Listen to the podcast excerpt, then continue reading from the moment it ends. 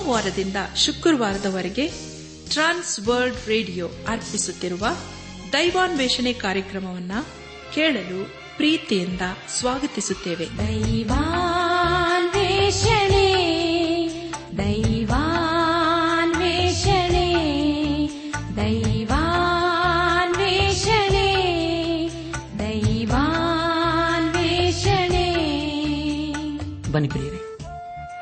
ದೇವರ ವಾಕ್ಯವನ್ನು ಧ್ಯಾನ ಮಾಡುವ ಮುನ್ನ ಕರ್ತನ ಸಮ್ಮುಖದಲ್ಲಿ ನಮ್ಮನ್ನು ತಗ್ಗಿಸಿಕೊಂಡು ನಮ್ಮ ಶಿರವನ್ನು ಭಾಗಿಸಿ ನಮ್ಮ ಕಣ್ಣುಗಳನ್ನು ಮುಚ್ಚಿಕೊಂಡು ದೀನತೆಯಿಂದ ಪ್ರಾರ್ಥನೆ ಮಾಡೋಣ.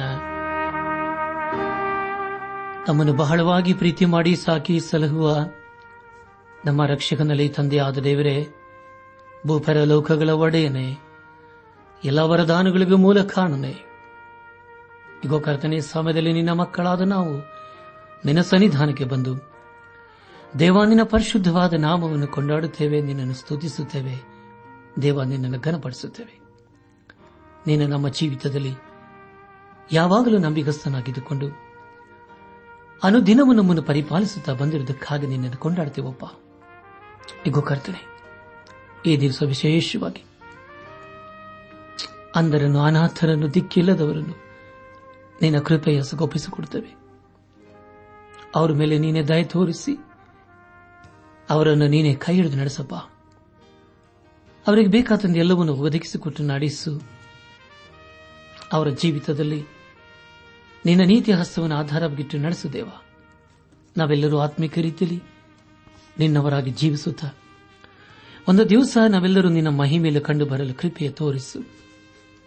ಎಲ್ಲ ಘನ ಮಾನ ಮಹಿಮೆ ನಿನಗೆ ಮಾತ್ರ ಸಲ್ಲಿಸುತ್ತಾ. ನಮ್ಮ ಪ್ರಾರ್ಥನೆ, ಸ್ತುತಿ, ಸ್ತೋತ್ರಗಳನ್ನು.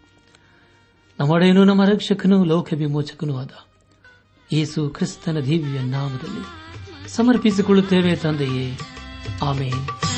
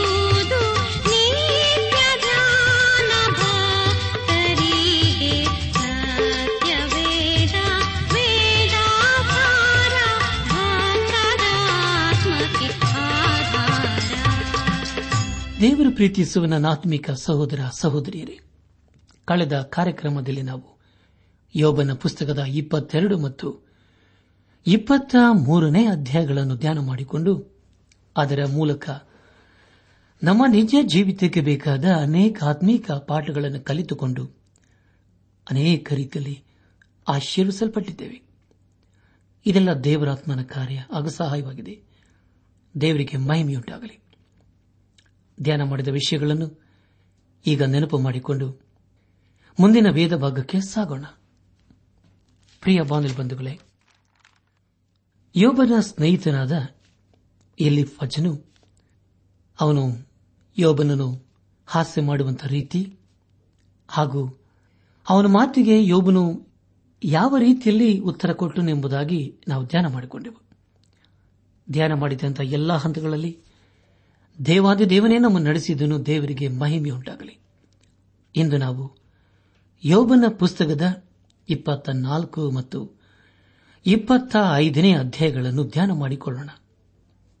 ಪ್ರಿಯ ಬಾಂಗಲಿ ಬಂಧುಗಳೇ, ಯೋಬನಿಗೆ ದೇವರ ವಾಕ್ಯದ ಅಭಿಲಾಷೆ ಇತ್ತು. ಯೋಬನೆ ಹೇಳುವ ಕೆಲವು ಸಂಗತಿಗಳನ್ನು ನಾವು ಅರ್ಥ ಮಾಡಿಕೊಳ್ಳಲಾರೆವು. ಕೇವಲ ದೇವರ ವಾಕ್ಯವನ್ನು ಧ್ಯಾನ ಮಾಡುವುದರ ಮೂಲಕ ಅದನ್ನು ಕಲಿಯಲು ಸಾಧ್ಯವಿಲ್ಲ. ಬದಲಾಗಿ ಅದನ್ನು ನಮ್ಮ ಅನುಭವದಲ್ಲಿ ಕಂಡಾಗ ಮಾತ್ರ ಅರ್ಥವಾಗುತ್ತದೆ. ದೇವರ ವಾಕ್ಯದ ಅನೇಕ ಸತ್ಯಾಂಶಗಳು ನಮಗೆ ಹಾಗೆ ಕಲಿಸಿಕೊಡುತ್ತವೆ. ಯೋಬನ ಪುಸ್ತಕದ ಇಪ್ಪತ್ತ ನಾಲ್ಕನೇ ಅಧ್ಯಾಯದಲ್ಲಿ ಯೋಬನು ಹೇಳುವ ಉತ್ತರವು ಮುಂದುವರಿಯುತ್ತದೆ. ಯೋಬನ ಸ್ನೇಹಿತರಿಂದ ಯಾವ ಆಧರಣೆಯೂ ಅವನಿಗೆ ಆಗಲಿಲ್ಲ. ಇಪ್ಪತ್ತ ನಾಲ್ಕನೇ ಅಧ್ಯಾಯ. ಪ್ರಾರಂಭದ ಎರಡು ವಚನಗಳಲ್ಲಿ ಹೀಗೆ ಓದುತ್ತವೆ. ಸರ್ವಶಕ್ತನು ಏಕೆ ದಂಡನೆಯ ಕಾಲಗಳನ್ನು ನೇಮಿಸಿ ಇಟ್ಟುಕೊಂಡಿಲ್ಲ? ಆತನನ್ನು ಅರಿತವರಿಗೆ ಆತನ ನ್ಯಾಯ ತೀರ್ಪಿನ ದಿನಗಳು ಏಕೆ ಗೋಚರವಾಗುವುದಿಲ್ಲ? ಮೇರೆಗಳನ್ನು ಸರಿಸಿಕೊಳ್ಳುವವರುಂಟು ದನ ಕುರಿಗಳನ್ನು ಅಪಹರಿಸಿ ಸಾಕಿಕೊಳ್ಳುವರಾಗಿದ್ದಾರೆ ಎಂಬುದಾಗಿ. ಪ್ರಿಯ ಬಾಂಧಲು ಬಂಧುಗಳೇ, ಈಗ ಯೋಬನು ಬೇರೆಯವರ ಪಾಪಕೃತ್ಯಗಳ ಕುರಿತು ಹೇಳುತ್ತಿದ್ದಾನೆ. ಅವರಲ್ಲಿ ಕೆಲವರು ಅಪ್ರಾಮಾಣಿಕರೆಂಬುದಾಗಿ ತಿಳಿಸಿಕೊಡುತ್ತಿದ್ದಾನೆ. ಮೂರು ಮತ್ತು ನಾಲ್ಕನೇ ವಚನಗಳಲ್ಲಿ ಹೀಗೆ ಓದುತ್ತೇವೆ. ಅನಾಥರ ಕತ್ತೆಯನ್ನು ಹೊಡೆದುಕೊಂಡು ಹೋಗುತ್ತಾರೆ, ವಿಧವೆಯ ಎತ್ತನ್ನು ಒತ್ತಿಯಾಗಿ ತೆಗೆದುಕೊಳ್ಳುತ್ತಾರೆ. ದಿಕ್ಕಿಲ್ಲದವರನ್ನು ದಾರಿ ತಪ್ಪಿಸುತ್ತಾರೆ. ನಾಡಿನ ಬಡವರು ಒಟ್ಟಾಗಿ ಅಡಗಿಕೊಳ್ಳುತ್ತಾರೆ ಎಂಬುದಾಗಿ. ಪ್ರಿಯರೇ, ಕೆಲವರು ತಮ್ಮ ಕೆಲಸ ಕಾರ್ಯಗಳಲ್ಲಿ ಪ್ರಾಮಾಣಿಕರಾಗಿರುವುದಿಲ್ಲ. ಬೇರೆಯವರು ಅದನ್ನು ಕಂಡು ತಾವು ಸಹ ಹಾಗೆ ಮಾಡಿದರೆ ಸರಿಯಾಗಿರುತ್ತದೆ ಎಂಬುದಾಗಿ ಅಂದುಕೊಳ್ಳುತ್ತಾರೆ. ಇಪ್ಪತ್ನಾಲ್ಕನೇ ಅಧ್ಯಾಯ. ಆರನೇ ವಚನದಲ್ಲಿ ಹೀಗೆ ಓದುತ್ತವೆ. ತಮ್ಮ ಹೊಟ್ಟೆಗಾಗಿ ಬಯಲಿನಲ್ಲಿ ಸೊಪ್ಪು ಸದ ಎಂದು ಕೊಯ್ದುಕೊಳ್ಳುವರು. ದುಷ್ಟನ ದ್ರಾಕ್ಷಿ ತೋಟದಲ್ಲಿ ಹಕ್ಕಲಾಯುವರು ಎಂಬುದಾಗಿ. ಪ್ರಿಯ ಬಾಂಧಲ್ ಬಂಧುಗಳೇ, ಅನೇಕರು ಕೊಲೆ, ದರೋಡೆ ಹಾಗೂ ಅನೇಕ ಕೆಟ್ಟ ಕೆಟ್ಟ ಕಾರ್ಯಗಳನ್ನು ಮಾಡುತ್ತಾರೆ. ಆದರೆ ಅವರು ಬೇರೆಯವರು ಕಾಣದ ಹಾಗೆ ಪಕ್ಕಕ್ಕೆ ಹೋಗುತ್ತಾರೆ. ಪ್ರಿಯ ಬಾದಲ್ ಬಂಧುಗಳೇ, ಅವರಲ್ಲಿ ಮುಖ್ಯವಾಗಿ ದೇವರ ಭಯವಿರುವುದಿಲ್ಲ. ಇಪ್ಪತ್ನಾಲ್ಕನೇ ಅಧ್ಯಾಯ. ಹತ್ತೊಂಬತ್ತನೇ ವಚನದಲ್ಲಿ ಹೀಗೆ ಓದುತ್ತೇವೆ. ಬರಗಾಲವು ಬಿಸಿಲು, ಹಿಮದ ನೀರನ್ನು ಹೀರುವ ಹಾಗೆ ಪಾತಾಳವು ಪಾಪಿಗಳನ್ನು ಎಳಕೊಳ್ಳುವುದು ಎಂಬುದಾಗಿ. ಪ್ರಿಯ ಬಂಧುಗಳೇ, ಕೆಟ್ಟವರು ಬೇರೆಯವರ ಹಾಗೆ ಸಮಾಧಿಗೆ ಹೋಗುತ್ತಾರೆ ನಿಜ. ಆದರೆ ಅವರ ಸಾವು ಏಕ ರೀತಿಯಲ್ಲಿ ಇರುತ್ತದೆ. ಇಲ್ಲಿ ಯೋಬನು ಬೇರೆಯವರಿಗೆ ಹೋಲಿಸಿ ಮಾತನಾಡುತ್ತಿದ್ದಾನೆ ಬೇರೆಯವರು ಅನೇಕ ಕೆಟ್ಟ ಕೆಟ್ಟ ಕಾರ್ಯಗಳನ್ನು ಮಾಡುತ್ತಾರೆ. ಆದರೆ ಅವರಿಗೆ ಯಾವ ಬಾಧೆಯೂ ಇರುವುದಿಲ್ಲ. ಇಲ್ಲಿ ಯೋಬನು ಹೇಳುವುದೇನೆಂದರೆ, ಆ ಒಂದು ವ್ಯತ್ಯಾಸವನ್ನು ತಾನು ಅರ್ಥ ಮಾಡಿಕೊಳ್ಳಲಾರೆ ಎಂಬುದಾಗಿ. ತನಗೆ ಮಾತ್ರ ಯಾಕೆ ಹೀಗಾಯಿತು ಎನ್ನುವುದೇ ಅವನ ದೊಡ್ಡ ಪ್ರಶ್ನೆಯಾಗಿದೆ. ಇಪ್ಪತ್ತ ನಾಲ್ಕನೇ ಅಧ್ಯಾಯ. ಇಪ್ಪತ್ತೈದನೇ ವಚನದಲ್ಲಿ ಹೀಗೆ ಓದುತ್ತೇವೆ. ಹೀಗಲ್ಲವೆಂದು, ನೀವು ನಂಬಿದರೆ ನಾನು ಸುಳ್ಳುಗಾರನೆಂದು, ನನ್ನ ಮಾತುಗಳು ನಿರರ್ಥಕವೆಂದು ನಿಮ್ಮಲ್ಲಿ ಯಾರೂ ಸ್ಥಾಪಿಸಬಲ್ಲರು ಎಂಬುದಾಗಿ. ಪ್ರಿಯ ಬಂಧುಗಳೇ, ಯೋಬನ ಸ್ನೇಹಿತರು ಅವನಿಗೆ ಸಹಾಯ ಮಾಡಲಿಲ್ಲ. ಅದಕ್ಕೆ ಬದಲಾಗಿ ಮತ್ತೊಂದು ರೀತಿಯಲ್ಲಿ ಹಾಸ್ಯ ಮಾಡುತ್ತಿದ್ದಾರೆ. ಪ್ರಿಯ ಬಾಂಧಲ್ ಬಂಧುಗಳೇ, ಅನೇಕ ಸಾರಿ ನಾವು ದೇವರನ್ನು ಯಾಕೆ ಹಾಗೆ ಮಾಡಿದರೆಂಬುದಾಗಿ ನಾವು ಕೇಳಬಹುದು. ಅದೇ ರೀತಿಯಲ್ಲಿ ಒಬ್ಬನಲ್ಲಿ ಕೇಳುತ್ತಿದ್ದಾನೆ, ದೇವರು ನನಗೆ ಯಾಕೆ ತಾನೇ ಹೀಗೆ ಮಾಡಬೇಕಾಗಿತ್ತು ಎಂಬುದಾಗಿ. ಅದಕ್ಕೆ ಕಾರಣ ಅವನು ದೇವರನ್ನು ಸರಿಯಾಗಿ ಅರ್ಥ ಮಾಡಿಕೊಳ್ಳಲಿಲ್ಲ. ಆದರೂ ಯೋಬನಿಗೆ ದೇವರ ಮೇಲೆ ಮಹಾ ನಂಬಿಕೆ ಇತ್ತು. ತನ್ನ ಅಲ್ಪ ಜ್ಞಾನದಿಂದ ದೇವರನ್ನು ಅಷ್ಟು ಮಾತ್ರ ಅರ್ಥ ಮಾಡಿಕೊಂಡಿದ್ದನು. ಇಲ್ಲಿಗೆ ಯೋಬನ ಪುಸ್ತಕದ ಇಪ್ಪತ್ತ ನಾಲ್ಕನೇ ಅಧ್ಯಾಯವು ಮುಕ್ತಾಯವಾಯಿತು. ಇಲ್ಲಿವರೆಗೂ ದೇವಾದಿ ದೇವನೇ ನಮ್ಮ ನಡೆಸಿದನು. ದೇವರಿಗೆ ಮಹಿಮೆಯುಂಟಾಗಲಿ. ಮುಂದೆ ನಾವು ಯೋಬನ ಪುಸ್ತಕದ ಇಪ್ಪತ್ತೈದನೇ ಅಧ್ಯಾಯವನ್ನು ಧ್ಯಾನ ಮಾಡಿಕೊಳ್ಳೋಣ. ಮುಂದೆ ನಾವು ಬಿಲ್ದದನ ಕೊನೆಯ ಸಂಭಾಷಣೆಯ ಕುರಿತು ತಿಳಿದುಕೊಳ್ಳುತ್ತೇವೆ. ಈತನೊಬ್ಬ ಬುದ್ಧಿವಂತನು ಮತ್ತು ಒಳ್ಳೆಯ ರೀತಿಯಲ್ಲಿ ಆಲೋಚನೆ ಮಾಡುವ ವ್ಯಕ್ತಿಯಾಗಿದ್ದನು. ಅವನ ಪ್ರಶ್ನೆ ಏನೆಂದರೆ, ಯೋಬನು ಒಬ್ಬ ತಪ್ಪಿಸ್ತಸ್ಸನು ಆಗಿದ್ದರೆ ಯಾಕೆ ಅವನು ಸುಮ್ಮನೆ ಇದ್ದಾನೆ ಎಂಬುದಾಗಿ ಅವನಲ್ಲಿ ಯೋಬನ ವಿಷಯದಲ್ಲಿ ಅನೇಕ ಪ್ರಶ್ನೆಗಳಿದ್ದವು. ಯೋಬನ ಪುಸ್ತಕ ಇಪ್ಪತ್ತೈದನೇ ಅಧ್ಯಾಯ. ಪ್ರಾರಂಭದ ಎರಡು ವಚನಗಳಲ್ಲಿ ಹೀಗೆ ಓದುತ್ತವೆ. ಆಮೇಲೆ ಶೂಹ್ಯನಾದ ಬಿಲ್ದದನು ಹೀಗಂದನು. ಆತನಲ್ಲಿ ಪ್ರಭುತ್ವವೂ ಭೀಕರತ್ವವೂ ಉಂಟು. ತನ್ನ ಉನ್ನತ ಲೋಕದಲ್ಲಿ ಸಮಾಧಾನವನ್ನು ಸ್ಥಾಪಿಸಿದವನು ಆತನೇ ಎಂಬುದಾಗಿ. ಪ್ರಿಯ ಬಂಧುಗಳೇ ಬಿಲ್ದದನಿಗೆ ದೇವರ ಕುರಿತು ಚೆನ್ನಾಗಿ ತಿಳಿದಿತ್ತು. ಆದ್ದರಿಂದ ಆತನನ್ನು ಅವನು ಕೊಂಡಾಡುತ್ತಾ ಇದ್ದಾನೆ. ಮೂರು ಮತ್ತು ನಾಲ್ಕನೇ ವಚನಗಳಲ್ಲಿ ಹೀಗೆ ಓದುತ್ತವೆ. ಆತನ ಸೈನ್ಯಗಳಿಗೆ ಲೆಕ್ಕವಿದೆಯೋ?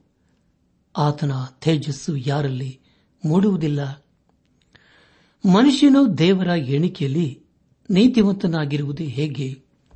ಸ್ತ್ರೀಯಲ್ಲಿ ಹುಟ್ಟಿದವನು ಪರಿಶುದ್ಧನಾಗಿರುವುದು ಸಾಧ್ಯವೋ ಎಂಬುದಾಗಿ.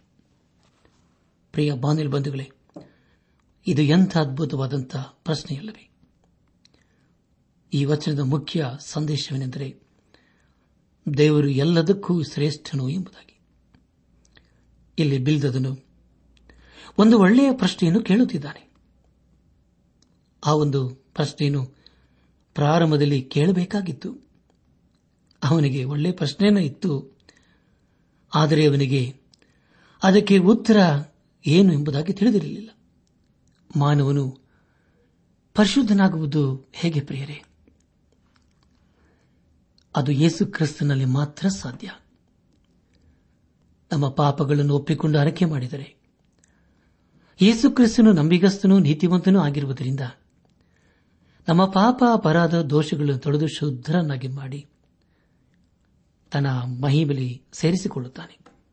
ಆದುದರಿಂದ ಪರಿಶುದ್ಧ ದೈವ ಅದು ದೇವರಿಂದ ಮಾತ್ರ ಸಾಧ್ಯ.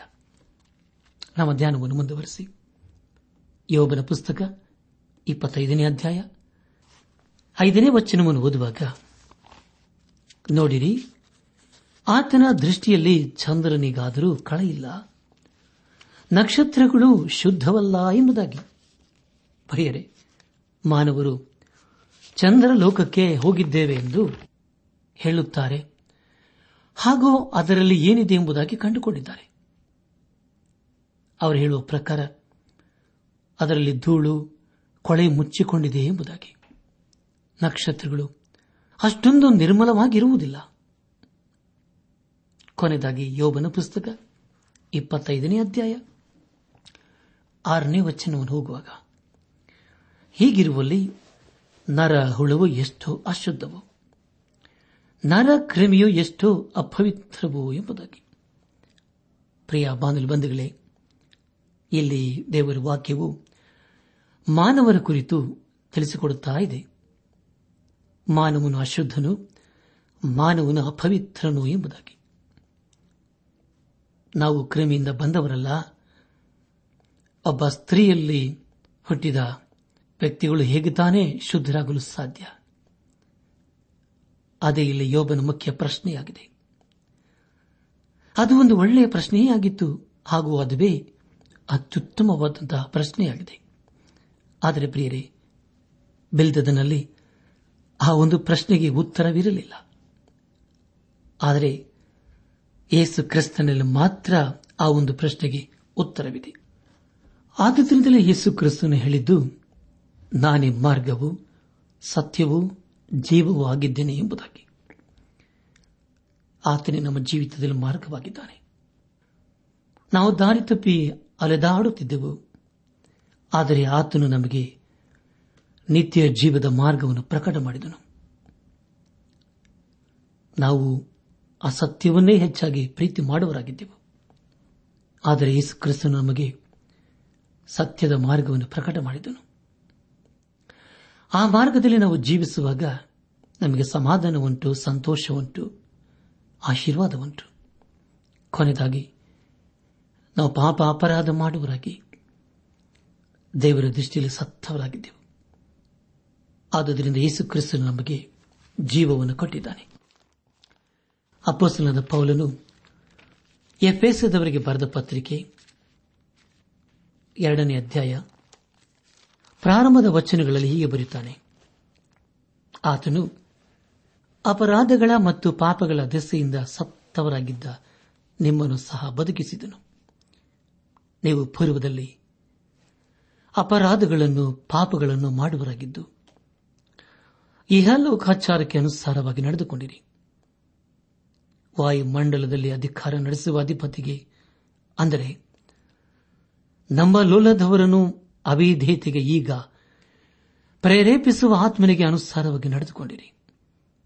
ನಾವೆಲ್ಲರೂ ಪೂರ್ವದಲ್ಲಿ ಅವಿಧೇಯರಾಗಿದ್ದು, ಶರೀರ ಭಾವದ ಆಶೆಗಳಿಗೆ ಅಧೀನರಾಗಿ, ಶರೀರಕ್ಕೂ ಮನಸ್ಸಿಗೂ ಸಂಬಂಧಪಟ್ಟ ಇಚ್ಛೆಗಳನ್ನು ನೆರವೇರಿಸುತ್ತಾ ನಡೆದು ಮಿಕ್ಕಾದವರಂತೆ ಸ್ವಭಾವ ಸಿದ್ಧವಾಗಿ ದೇವರ ಕೊಪ್ಪಕ್ಕೆ ಗುರಿಯಾಗಿದ್ದೆವು. ಆದರೆ ಕರುಣಾನಿಧಿಯಾಗಿರುವ ದೇವರು ನಮ್ಮ ಮೇಲೆ ಮಹಾ ಮಹಾಪ್ರೀತಿಯನ್ನಿಟ್ಟು ಅಪರಾಧಗಳ ದೆಸೆಯಿಂದ ಸತ್ತವರಾಗಿದ್ದ ನಮ್ಮನ್ನು ಕ್ರಿಸ್ತನೊಂದಿಗೆ ಬದುಕಿಸಿದನು ಎಂಬುದಾಗಿ. ಹೌದು ಪ್ರಿಯರೇ, ಈಗ ನಾವು ಆತ್ಮೀಕ ರೀತಿಯಲ್ಲಿ ಬದುಕಿದ್ದೇವೆ. ಈ ಒಂದು ಆಶೀರ್ವಾದವನ್ನು ನಾವು ಯೇಸು ಕ್ರಿಸ್ತನಿಂದ ಪಡೆದುಕೊಂಡಿದ್ದೇವೆ. ಕಳೆದ ದಿವಸಗಳಲ್ಲಿ ನಾವು ಹೆಚ್ಚಾಗಿ ನಾವು ಪಾಪವನ್ನೇ ಪ್ರೀತಿ ಮಾಡಿದ್ದೇವೆ. ಪಾಪದಲ್ಲಿಯೇ ಜೀವಿಸಿದ್ದೇವೆ.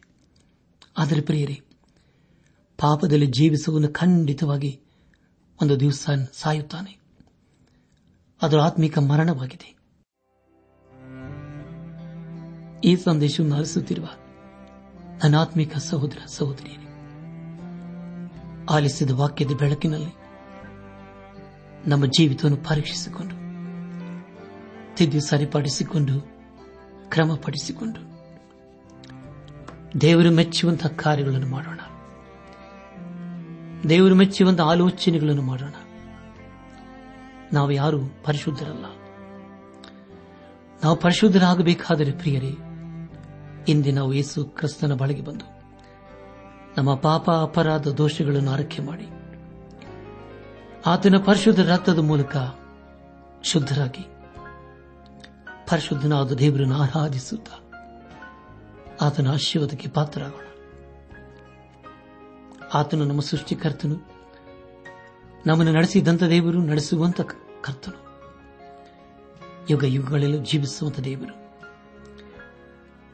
ಈ ಒಂದು ಅವಕಾಶಗಳನ್ನು ಆಶೀರ್ವಾದವನ್ನು ದೇವರು ನಮಗೆ ಕೊಟ್ಟಿದ್ದಾನೆ ಆದುದರಿಂದ ದೇವರು ನಮ್ಮ ಜೀವಿತದಲ್ಲಿ ಕೊಟ್ಟಿರುವಂತಹ ಅವಕಾಶಗಳನ್ನು, ಸಮಯವನ್ನು ವ್ಯರ್ಥ ಮಾಡಿಕೊಳ್ಳದೆ ಯೇಸು ಕ್ರಿಸ್ತನನ್ನು, ನಮ್ಮ ಸ್ವಂತ ರಕ್ಷಕನು, ಒಡೆಯನು, ನಾಯಕನು ವಿಮೋಚಕನೆಂಬುದಾಗಿ ಇಂದೇ ನಮ್ಮ ಹೃದಯದಲ್ಲಿ ಅಂಗೀಕರಿಸಿಕೊಂಡು ಆತನು ತನ್ನ ಪರಿಶುದ್ಧ ರಕ್ತದ ಮೂಲಕ ಅನುಗ್ರಹಿಸುವಂತ ಪಾಪ ಕ್ಷಮಾಪಣೆ ರಕ್ಷಣಾನಂದ ಹಾಗೂ ನಿತ್ಯ ಜೀವದ ನಿರೀಕ್ಷೆಯೊಂದಿಗೆ ನಾವು ಈ ಲೋಕದಲ್ಲಿ ಜೀವಿಸುತ್ತಾ ಆತನ ಆಶೀರ್ವದಕ್ಕಿನ ಪಾತ್ರರಾಗೋಣ.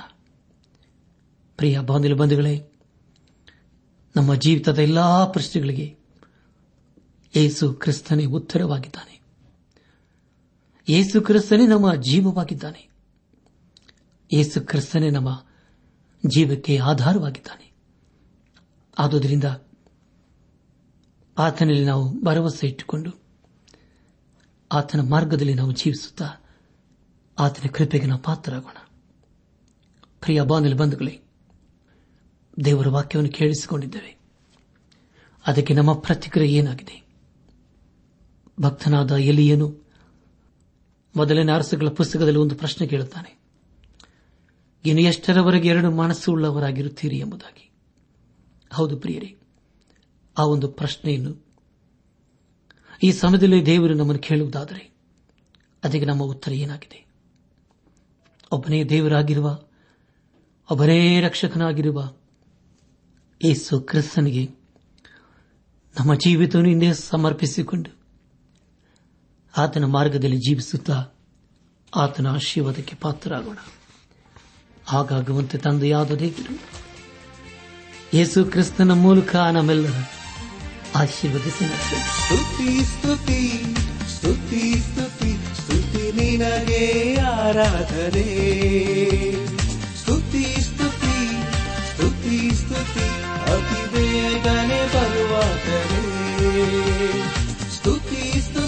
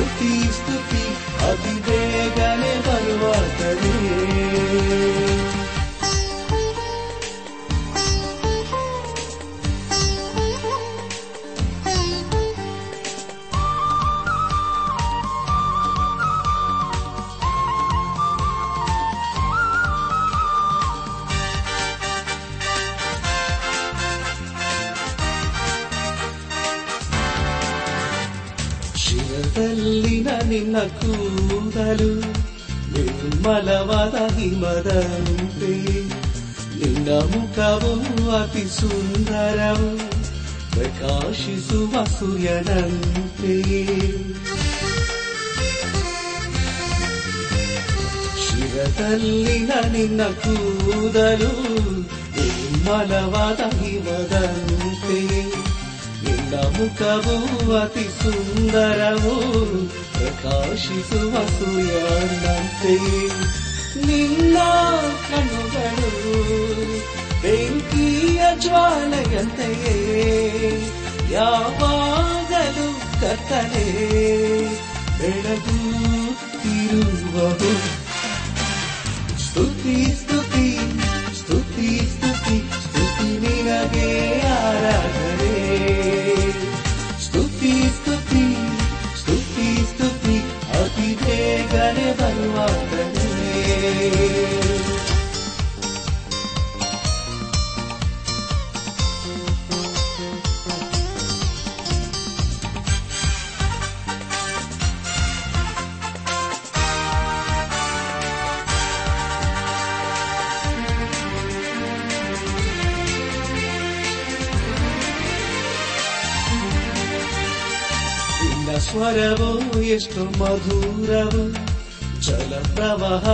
ಕುಶದಂತೆ ನಿನ್ನ ಬಾಯಿಂದ ಹೊರಡುವುದು ಹದವಾದ ಪಾಯಿ ಕತ್ತಿಯು.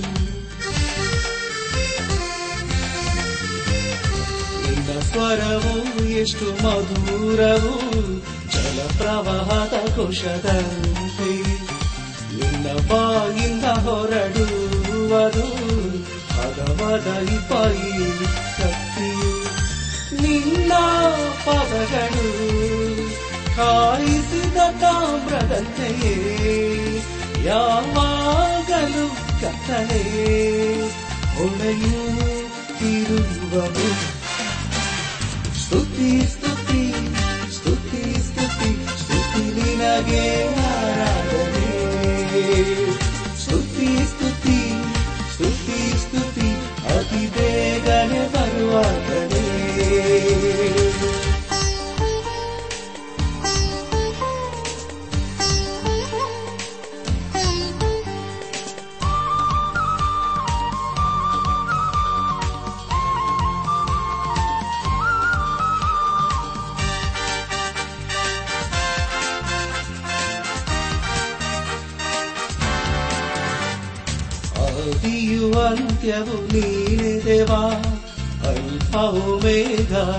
ದೇವರು ನೀನೆ ಸದಾ ಜೀವಿಸುವವನು ನಿತ್ಯ ನಿರಂತರದಲ್ಲಿಯೂ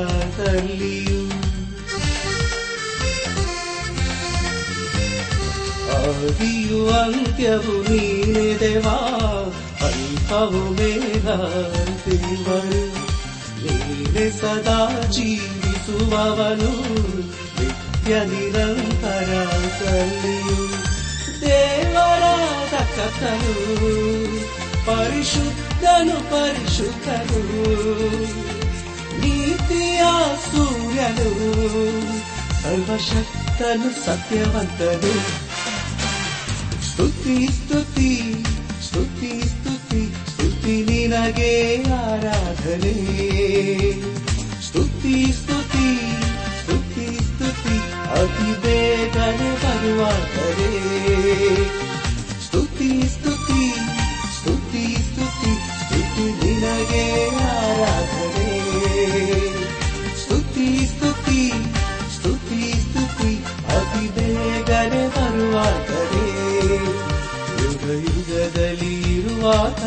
ದೇವ ಸದಾ ಜೀವಿಸುವಂತ ಪ್ರಭುವ.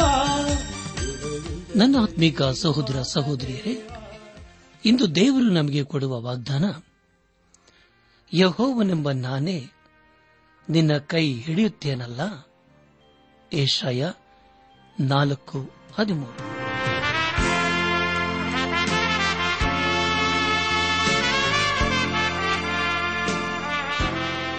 ಪ್ರಿಯರೇ ಇದುವರೆಗೂ ಆಲಿಸಿದ ದೈವಾನ್ವೇಷಣೆ ಕಾರ್ಯಕ್ರಮವು ನಿಮ್ಮ ಮನಸ್ಸಿಗೆ ಸಮಾಧಾನ, ಸಂತೋಷ ನೀಡಿದೆ ಎಂದು ನಾವು ನಂಬುತ್ತೇವೆ. ನಮ್ಮೆಲ್ಲರ ಸೃಷ್ಟಿಕರ್ತನಾದ ಏಸು ನಮ್ಮೊಂದಿಗೆ ಸದಾ ಇರುವಾತನಾಗಿದ್ದಾನೆ. ನಿಮ್ಮ ಚಿಂತೆ, ದುಃಖ, ಕಾಯಿಲೆ, ಕಷ್ಟಗಳ ಪರಿಹಾರಕ್ಕಾಗಿ ಆತನ ಹೆಸರಿನಲ್ಲಿ ಪ್ರಾರ್ಥಿಸಿರಿ. ನೀವು ನಮ್ಮ ವಿಳಾಸಕ್ಕೆ ಸಂಪರ್ಕಿಸುವುದಾದರೆ ನಾವು ನಿಮಗಾಗಿ ಪ್ರಾರ್ಥಿಸುತ್ತೇವೆ ಹಾಗೂ ಉತ್ತರಿಸುತ್ತೇವೆ.